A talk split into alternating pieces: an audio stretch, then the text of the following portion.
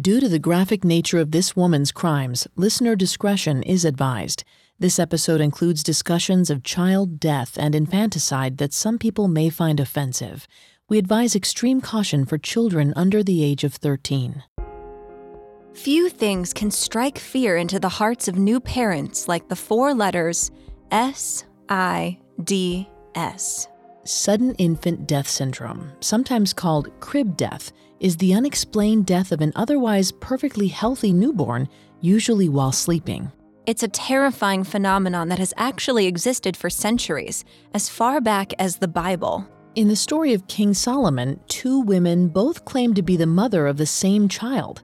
Solomon, to determine which woman was telling the truth, demanded the child be cut in half. It's a story many of us are familiar with.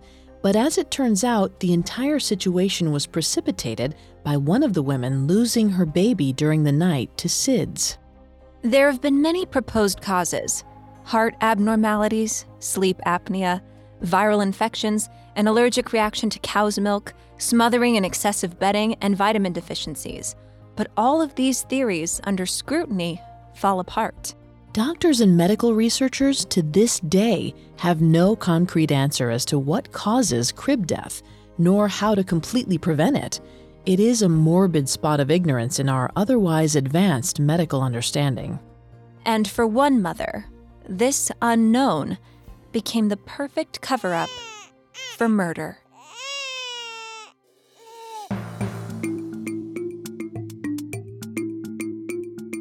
Picture a murderer, a gangster, a thief. Did you picture a woman? We didn't think so. Society associates men with dangerous crimes. But what happens when the perpetrator is female? Every Wednesday, we examine the psychology, motivations, and atrocities of female criminals. Hi, I'm Sammy Nye. And I'm Vanessa Richardson. And you're listening to Female Criminals, a Parcast original. This week, we're covering Waneta Hoyt, a housewife and mother who seemingly lost all five of her biological children to SIDS.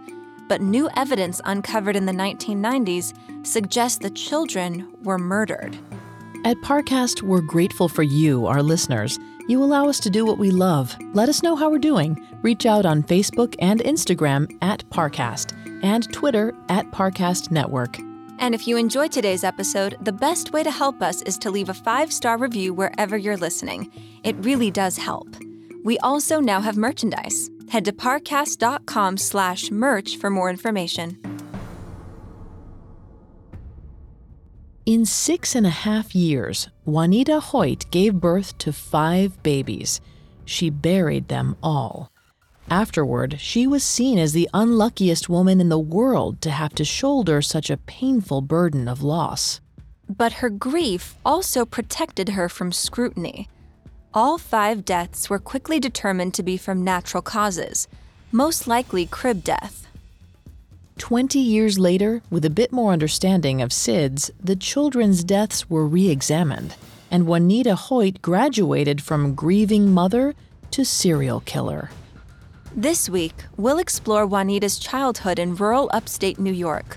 We'll see how she ended up becoming a mother and a killer five times over. Next week, we'll see the investigation two decades later that uncovered the true cause of the Hoyt children's demise and Waneta's resulting criminal trial. Waneta Ethel Nixon was born on May 13, 1946, the fifth of six children. Her parents, Dorothy and Albert Nixon, owned a small dairy farm in Richford, New York, about 50 miles from the Finger Lakes. The six Nixon children had an austere upbringing in the four bedroom farmhouse. The two boys often hunted rabbits and deer with their father to make sure they had enough food on the table. The four girls helped their mother with traditional domestic activities cooking, cleaning, and sewing. Waneta, nicknamed Nita, was especially close to her mother though Dorothy Nixon wouldn't be described as particularly affectionate or maternal. According to Richard Firstman and Jamie Talan's book, The Death of Innocence, Nita heard her mother say countless times that she was put on this earth to bear children and to be a good wife to her children's father. That's it. In spite of her five siblings, or perhaps because of the crowded household, Nita was a quiet, introverted child. She spent her time alone, reading or just staring at the clouds, off in her own world. In 1957, when she was 11, Nita contracted a serious case of the measles.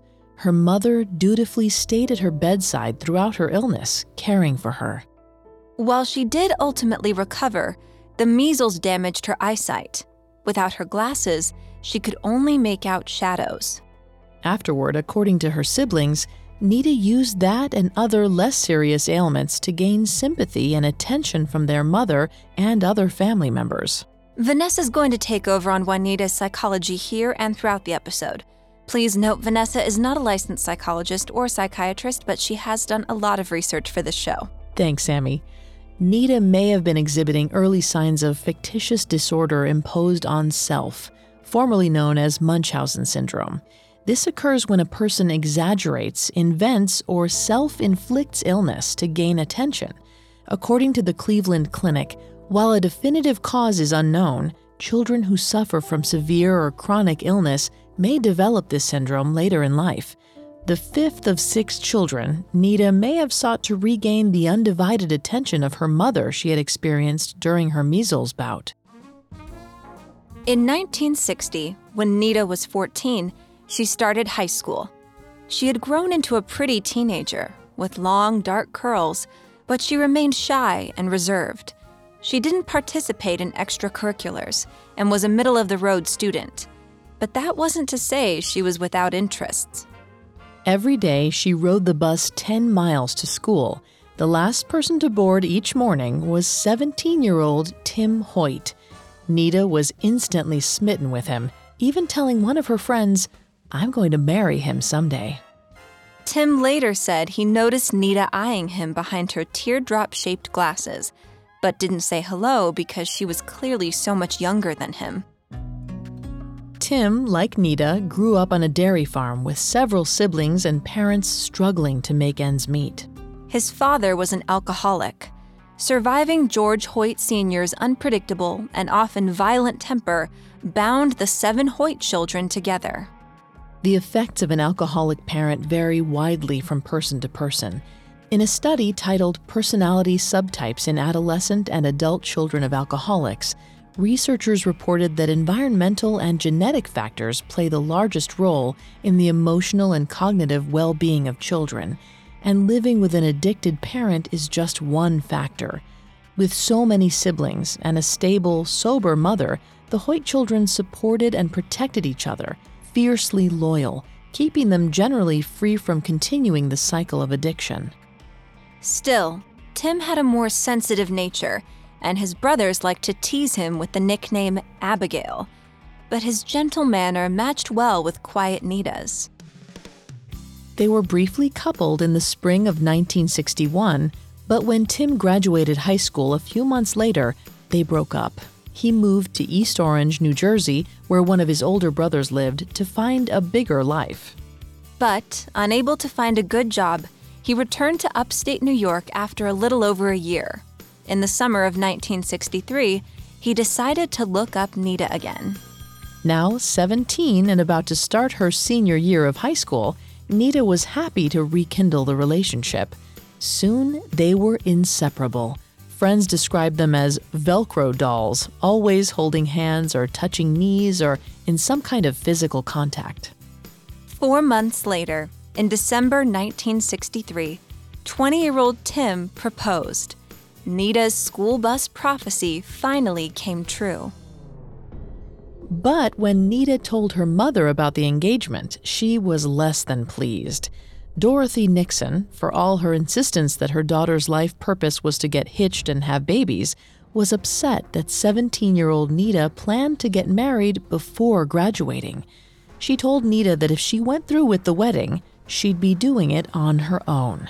Nita called her bluff so Dorothy kicked her out of the house and said not to bother sending an invitation. It was a blow to Nita, but the large Hoyt brood welcomed her with open arms. She moved into their farmhouse and, for the first month of the engagement, slept in one of Tim's sister's bedrooms. They officially tied the knot on January 11, 1964. Unable to afford to live on their own, Nita moved from the sister's bedroom to Tim's. After the wedding, she returned to high school for the second half of her senior year, but Nita's principal called her to his office. He didn't think that she should continue coming to school now that she was married. Apparently, he was worried that she would be a bad influence on the other women in her grade, specifically fearing that she'd tell them about her sexual relations with Tim. Nita was expelled.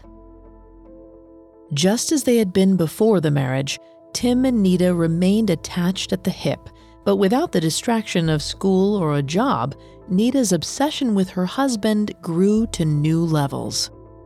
The other Hoyts began to notice that, despite her introverted nature, Nita tended to place herself at the center of attention, particularly the center of Tim's attention.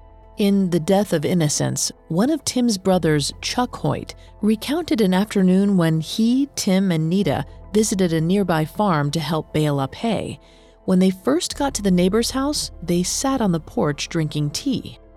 When it was time to go to work, Nita protested, asking Tim to stay with her, but he said no. He needed to help with the hay. When he started to walk away, Nita called after him that she felt faint. When that still didn't stop him, she fell to the ground in a limp heap. Tim looked at her for a moment, then said, I'll let her lay there. She'll wake up in a minute. Sure enough, when she realized no one would come to her aid, Nita picked herself up and disappeared into the house. Just as the Nixon siblings had reported, the Hoyt family noticed that Nita was frequently plagued with minor ailments, both real and imagined. In Charles Hickey's book on Waneta, Goodbye, My Little Ones, Chuck Hoyt said, Ask Nita how she's doing, and she'll say, Oh, my back aches, and my hair is falling out, and my ear aches, and my toenails are growing crooked. Her frequent and varied ailments became something of a running joke among the Hoyt siblings. Sometimes they'd play a game of Nita-titis. One of them would describe made up symptoms of a disease within earshot of Nita, including a fake name. Then they would all wager on how many days it would take before she came down with the same sickness. They did this quietly, without Tim knowing. As strange as Nita was, they knew their brother loved her deeply and wouldn't take kindly to their teasing. He was the sensitive one after all. But the behavior they described is further evidence that Nita may have suffered from factitious disorder imposed on self. In his research on factitious disorder, Dr. Christopher Bass of Oxford University Hospital explained that society more readily accepts physical disorders as acceptable entries into the sick role than they do psychological or emotional disorders, or difficulties coping with and adapting to life's troubles. Meaning, if Nita was having emotional difficulties, such as anxiety or depression, she may not have known how to ask for help or support. In 1964, these kinds of emotional diagnoses were not very common or well understood. However, a cold or a flu, everyone is familiar with and will readily offer sympathy, encouraging you to feel better.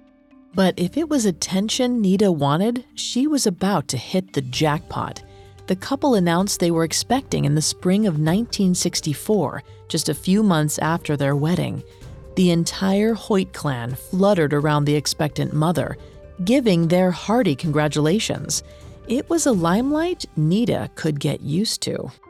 And on October 17, 1964, after 11 hours of labor, Tim and Nita welcomed their son, Eric. He was a beautiful, perfect, healthy little boy. Less than four months later, he'd be gone. Coming up, the young couple searches for answers after the loss of their child. Now, back to the story. On October 17, 1964, 21 year old Tim Hoyt and his 18 year old wife, Nita, welcomed their first baby, Eric. He was discharged from the hospital three days after his birth with a perfect bill of health. But for as excited as Nita had been during her pregnancy, the Hoyt family described a somewhat sterile nature to her parenting style. She was fastidious about the clockwork of childcare the feeding, the burping, the changing. She constantly changed Eric's clothes if they became messy, even his bibs. But sometimes it felt like she saw the baby as something to care for rather than about. One of Tim's sisters recalled, She wasn't mushy over him or anything like that. That just wasn't Nita. But God, she had the cleanest kids. Soon after they brought him home, Nita reported that the baby had apnea spells. For reasons unknown, she had seen Eric stop breathing and turn blue. One spell was so severe that Nita called an ambulance, but the doctors at the hospital couldn't give a clear explanation. They prescribed some antibiotics for the baby in case it was related to an infection, possibly pneumonia, but the spells continued. On January 26, 1965, at three months and 10 days old, Eric stopped breathing and couldn't be revived. A neighbor heard Nita screaming for help in the middle of the afternoon. By the time she arrived, Eric was lying still on the table, with pink streaked mucus coming out of his nose and mouth. The neighbor tried administering CPR, but it was too late. The baby was gone. At the hospital, Dr. Arthur Hartnagel, both the coroner and the small town's only doctor, examined Eric and wrote up the death certificate. During a previous visit to the doctor for Eric's apnea spells, Nita mentioned that one of her nephews had died at two months from a heart problem. Between that and the apnea, Dr. Hartnagel listed the cause of death as natural noting that the boy might have had a heart defect. But no autopsy was performed to confirm. Dr. Hartnagel knew that, as tragic as it was, sometimes babies just died for no reason. He offered his condolences and told the Hoyts not to blame themselves. Tim and Nita buried their first son in the Nixon family plot and tried to move on. A month after the funeral, they decided to move out of the Hoyt family farmhouse and into a place of their own. They also started trying for another baby. It would be a fresh start all around. Nita even found employment for the first time. One of Tim's sisters helped her get a job at Endicott Johnson, a shoe manufacturer. But it didn't last. She left after less than a year. Nita said, quote, I just couldn't stand the pressure of people around me so much. Besides, she had other concerns on her mind. By the fall of 1965, she was expecting again. The Hoyt siblings agreed that Nita loved being pregnant. She loved even the possibility of being pregnant. They joked that they could always tell if she and Tim had sex the night before because Nita would wear maternity clothes the next day, already picturing the life growing inside her she seemed capable of imagining a pregnancy just as easily as she did a rare tropical disease. And it's possible it was related to the same need for attention that fed her factitious disorder. Family therapist Bonnie Eaker Whale said, Bumpaholics breed to blot out their feelings of insecurity. There's this feeling of being special when you're pregnant. Some women feel like they become ordinary again when not expecting. In addition to the special attention that Nita received, her mother, Dorothy, had embedded into her that her purpose in the world was to procreate. Not only did pregnancy feed her factitious disorder, but it made her feel like she was fulfilling her destiny. In The Death of Innocence, Chuck Hoyt found that Nita was always at her happiest when she was pregnant, but never quite as content once the baby arrived. James Avery Hoyt Jimmy for short, was born on May 31, 1966. Same as his brother, he was the picture of health. Perhaps even more so. Eric's veins had bulged out of his head, which some of the Hoyts speculated might have been related to his early death. Jimmy's head was perfect. Given Eric's possible congenital heart defect, the doctor sent Jimmy for an EKG when he was less than two days old but the tests showed no abnormalities. The young couple, reassured but still wary, took their baby boy home. Again, Nita was businesslike with her childcare. She wasn't a cuddly mother, but she was an excellent burper. Those comforting pats were the times she was most affectionate towards Jimmy. Tim grew especially close with Jimmy. After only a few months, he already resembled his father. At night, when Tim got home from work, he'd scoop his son into his lap and make him laugh with a series of funny faces. There was an omnipresent uneasiness in Jimmy's first few months. All of the Hoyts dreading the possibility that Jimmy may follow Eric to the cemetery. But the months passed. He hit his milestones, and they all collectively exhaled when he reached his first birthday. They held a party for him on Memorial Day of 1967. Six months later, Nita was pregnant again. After two boys, she hoped for a little girl. She got her wish on July 17, 1968, a few months after Jimmy's second birthday. Julie Marie Hoyt weighed just under seven pounds when she was born. Loretta Hoyt, Tim's sister in law, remembered how Julie's tiny, delicate features made her look just like a doll. Loretta's own baby girl, born a few months before, had been a whopping nine and a half pounder. Julie made her a little jealous. With the birth of their daughter, the pain of Eric's loss was replaced by hope. The little family seemed back on track. But the progress wouldn't last. On September 5th, 1968, Tim left the house early to go to work. He was juggling two different construction jobs to support his brood, meaning longer hours away from Nita. But it was worth it, knowing he was taking care of them though he worried that Nita might be feeling a little overwhelmed. A few weeks before, she'd fallen asleep with the baby, and Jimmy had wandered into their bedroom alone. He used the drawers of their dresser as footholds to climb to the top, but then he couldn't get back down. Jimmy tried to jump off, and the fall nearly broke his collarbone. Nita had been so shaken she'd cried long after the two year old was pacified. In the end, it was nothing more than a bad bruise. But still, when Tim got a call at work that something was wrong with one of his children, his heart raced, thinking the doctor might have missed some damage from the fall. To Tim's shock and horror, it wasn't Jimmy, but tiny Julie who was in trouble. When he got to the house, he learned that his daughter was dead at 48 days. Nita reported that she was feeding Julie rice cereal through a bottle when the baby started to choke. Then the skin around her mouth turned blue. She told Jimmy to sit on the couch in the living room and wait while Nita ran with the baby outside, looking for help. She managed to flag down a man driving a garbage truck, but by the time they got back to the house, there was nothing either of them could do. Dr. Arthur Hartnagel was once again tasked with the coroner duties. Again, he elected not to perform an autopsy. He took Nita at her word that the baby choked to death on rice cereal. Although the explanation did strike a few people as odd. How did the baby choke on a piece of cereal that was small enough to fit through the nipple on a bottle? And why hadn't Nita, famed for her burping abilities, been able to dislodge it?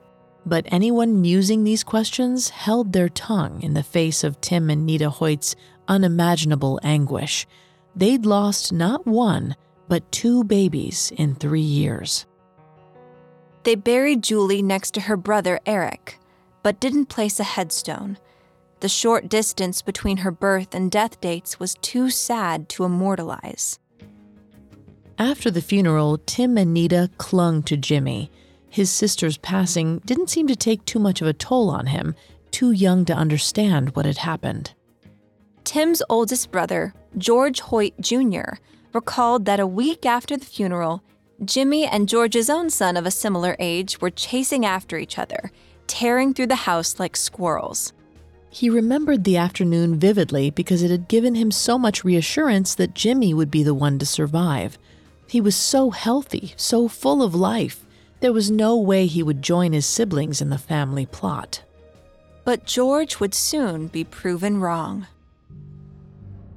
On Thursday, September 26th, only a few weeks after Julie's death, 25 year old Tim Hoyt left for work like always. Nita fed Jimmy breakfast and then sent him outside to play. While she was getting dressed, she heard Jimmy calling out to her, running down the hall. As Nita described in Goodbye, My Little Ones, quote, I heard this screaming for mommy, and I stepped out into the hallway, and he collapsed coming up the hallway. She said he was bleeding from his nose and mouth, so she scooped him up and ran outside looking for help, rushing to a neighbor's house. She didn't even stop to button her blouse until the neighbor pointed it out to her after she called 911. When the paramedics arrived, they performed CPR, but it didn't have any effect. Jimmy was dead at 28 months. When Dr. Hartnagel got the call about Jimmy, he was dumbfounded. What was happening to the Hoyt children? He was determined to find out. This time, there would be an autopsy. Coming up, Dr. Hartnagel looks for the answers, and the Hoyts continue to try and build a family. Now, back to the story. In September of 1968, 25 year old Tim Hoyt and 22 year old Waneta Hoyt lost their two month old daughter and two and a half year old son within weeks of each other. They had previously lost their three month old son two years prior. The news of the poor couple who had buried three children in such a short amount of time spread across the small town of Richford. It was shocking and horrible. And strange. What could possibly be happening to these babies? Dr. Hartnagel ordered an autopsy for Jimmy's body. He then contacted the police chief, Howard Horton. Three dead children warranted an investigation. Together, they went to the Hoyts' home to tell them they were looking into Jimmy's death more closely. As relayed in The Death of Innocence, Horton explained to them whenever there's more than one death in a family, the law dictates we have to look into the possibility of foul play. It blindsided Tim and Nita, who were still deeply consumed by their grief. They denied any wrongdoing, offended at the suggestion. They wanted answers just as much as Hartnagel. Horton also confiscated a few items to examine the cereal Jimmy ate for breakfast, the bowl he ate it out of, other food from the refrigerator, the clothes Jimmy was wearing the morning he died, the diaper pail and diapers, a washcloth, and a box of Julie's clothes. As he walked around the house collecting what he needed, Tim blustered at Horton. He wasn't going to find anything. Jimmy's autopsy was performed only hours after his mother rushed him to the neighbor's house for help. The four page report noted that Though Nita had described Jimmy bleeding from his nose and mouth, there was no sign of hemorrhaging inside his head. The pathologist did find that Jimmy's adrenal glands were potentially undersized and his thalamus was potentially oversized. Perhaps these discrepancies accounted for his death. However, the report also listed Jimmy's age as four instead of two. The thalamus naturally shrinks over time, so the pathologist's reaction might have been skewed because he thought the body he was examining was older than it actually was.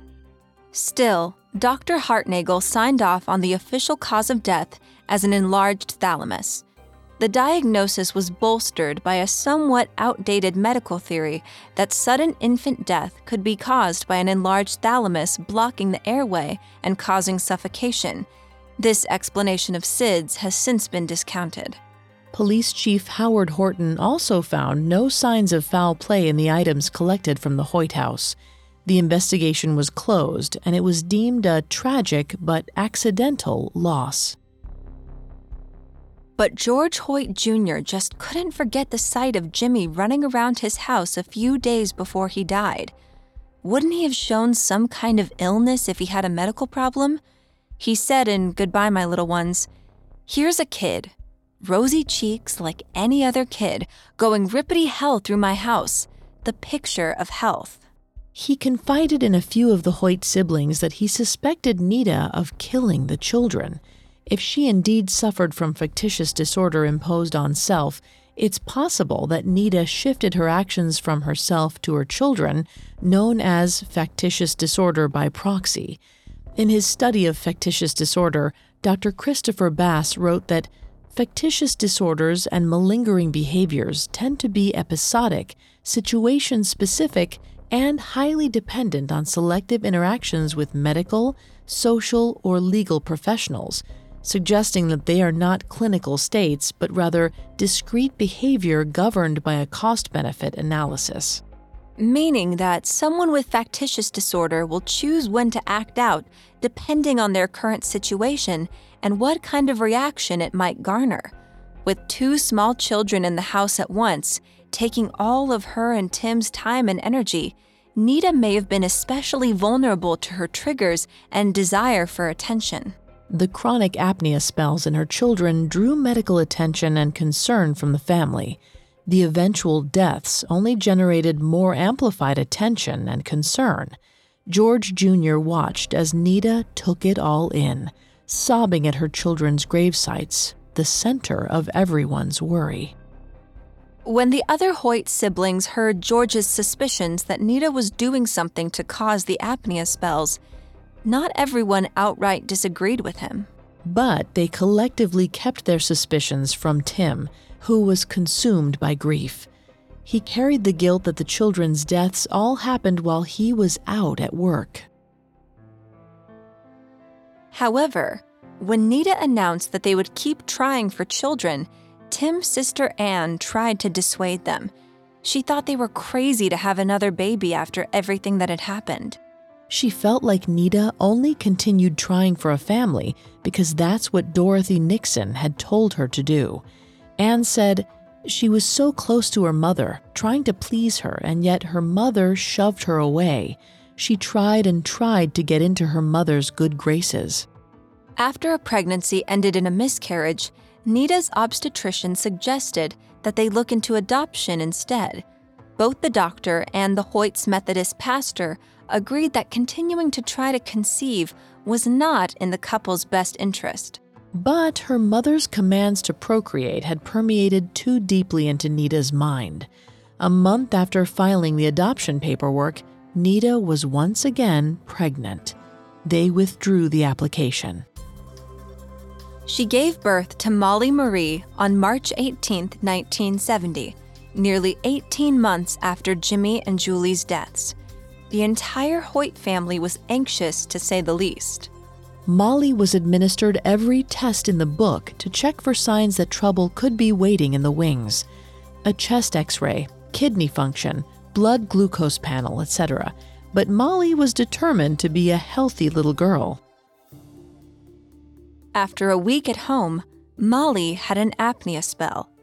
Nita found Molly asleep in her crib, quiet, blue, and barely breathing. She rushed the baby outside and into the fresh air to revive her. But when they took the baby to the doctor, they found nothing wrong. A few weeks later, she had another spell, so bad that Nita had to perform CPR on the baby. She called 911 and they rushed to the hospital. With the help of an oxygen mask, Molly recovered. Another battery of tests was ordered to try to explain the spells, but no cause could be determined. And during the two days she was in the hospital, Molly didn't have any more apnea bouts. The doctor at the hospital recommended the Hoyts take Molly to see a SIDS specialist and researcher, Dr. Alfred Steinschneider, in Syracuse.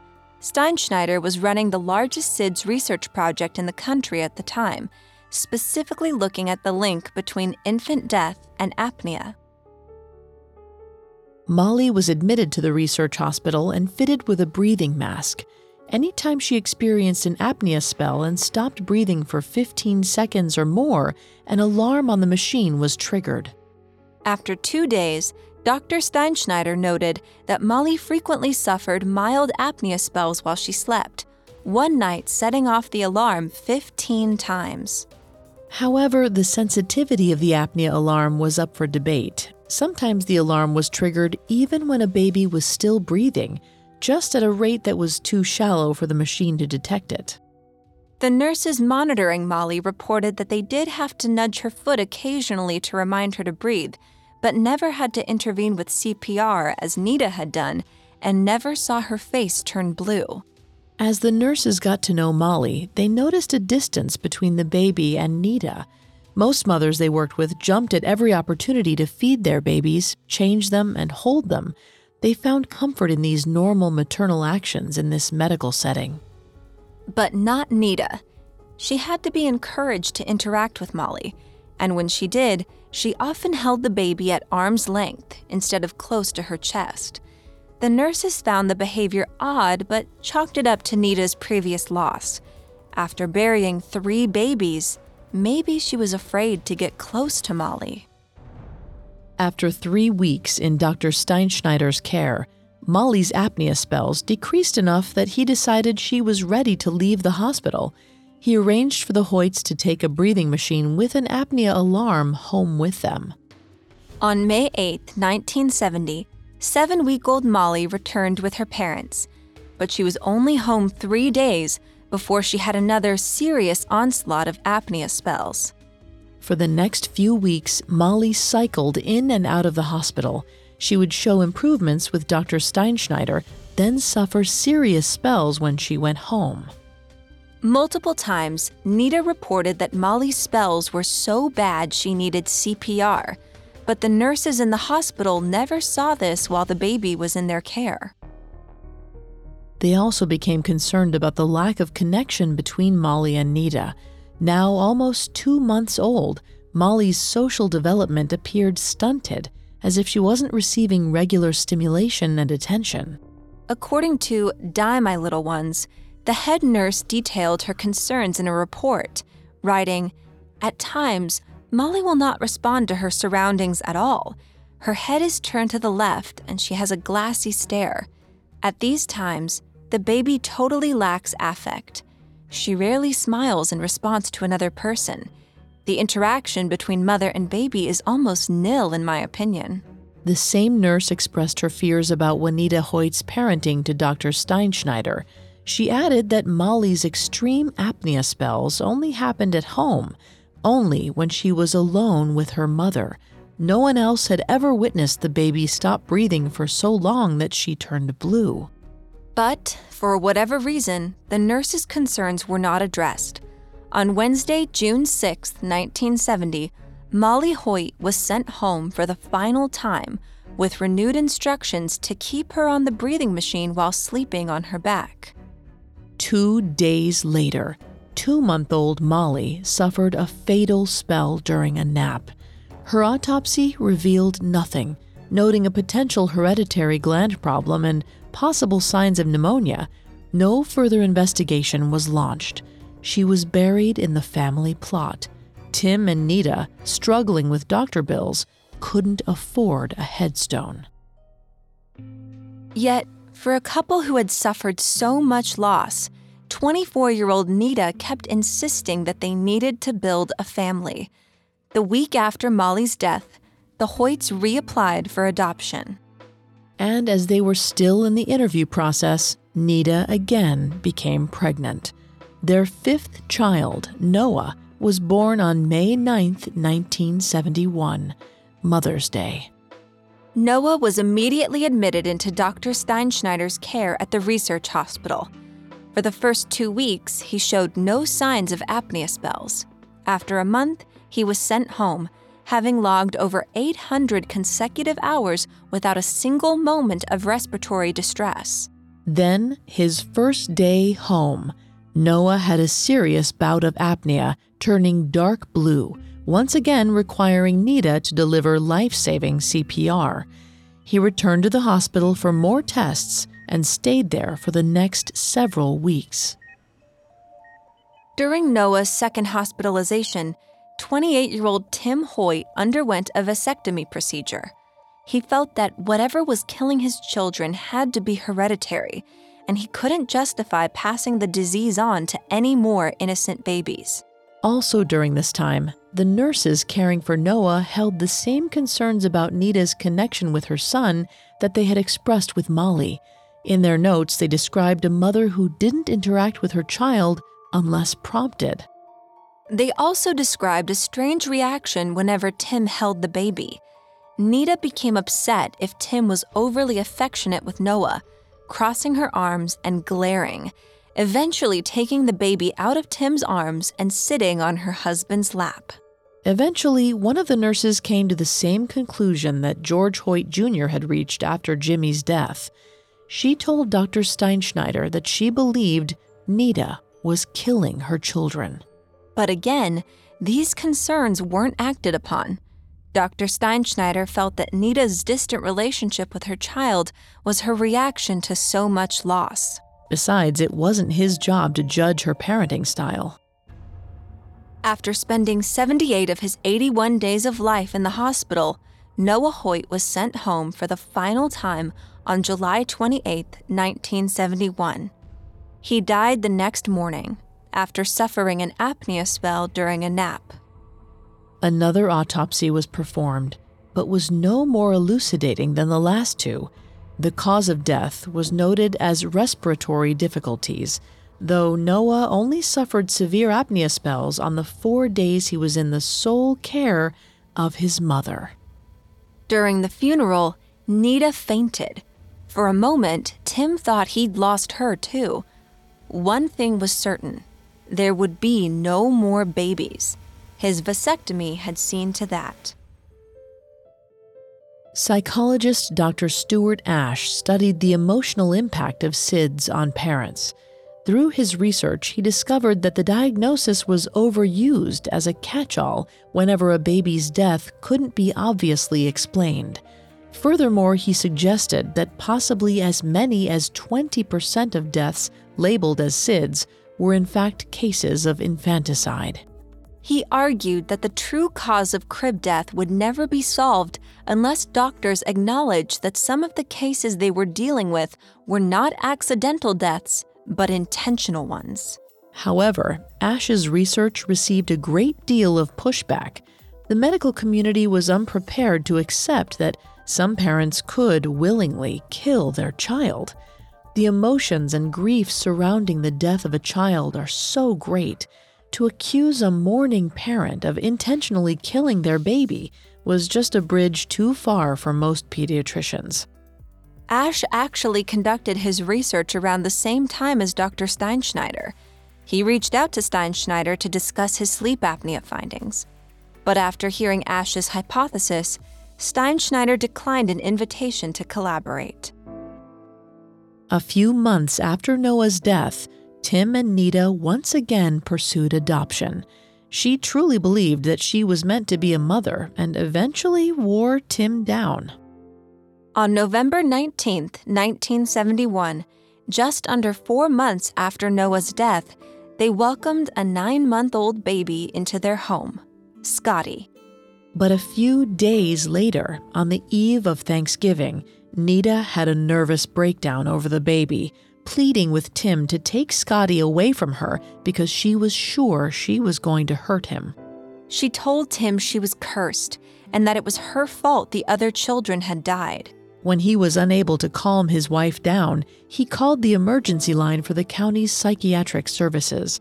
Nita was admitted that night.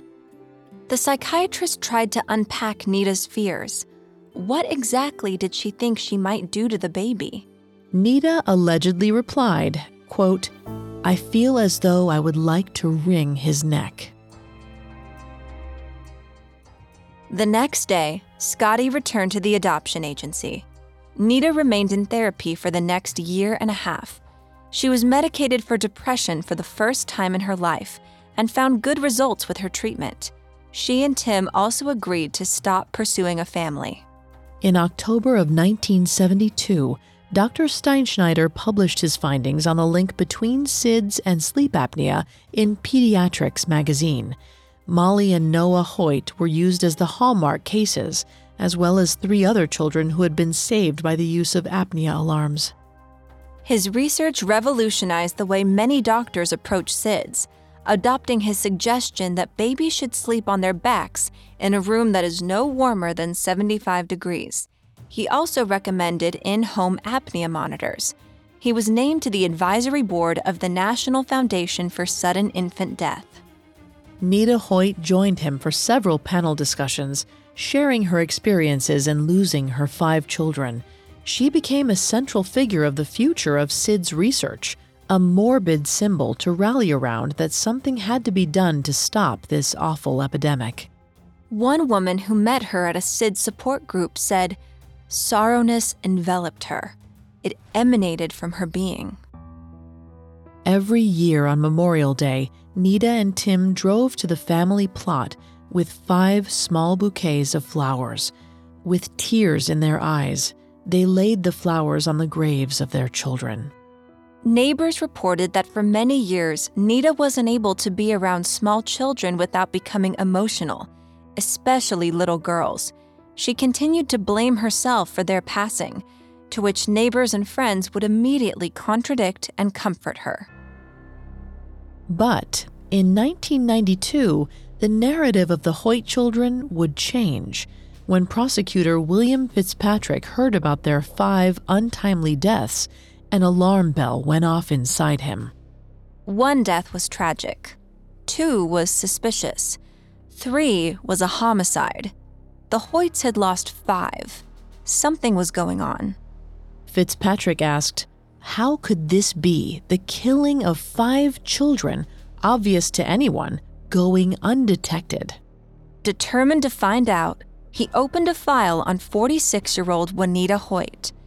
And as he'd soon discover, this tragic figure was a serial killer in disguise.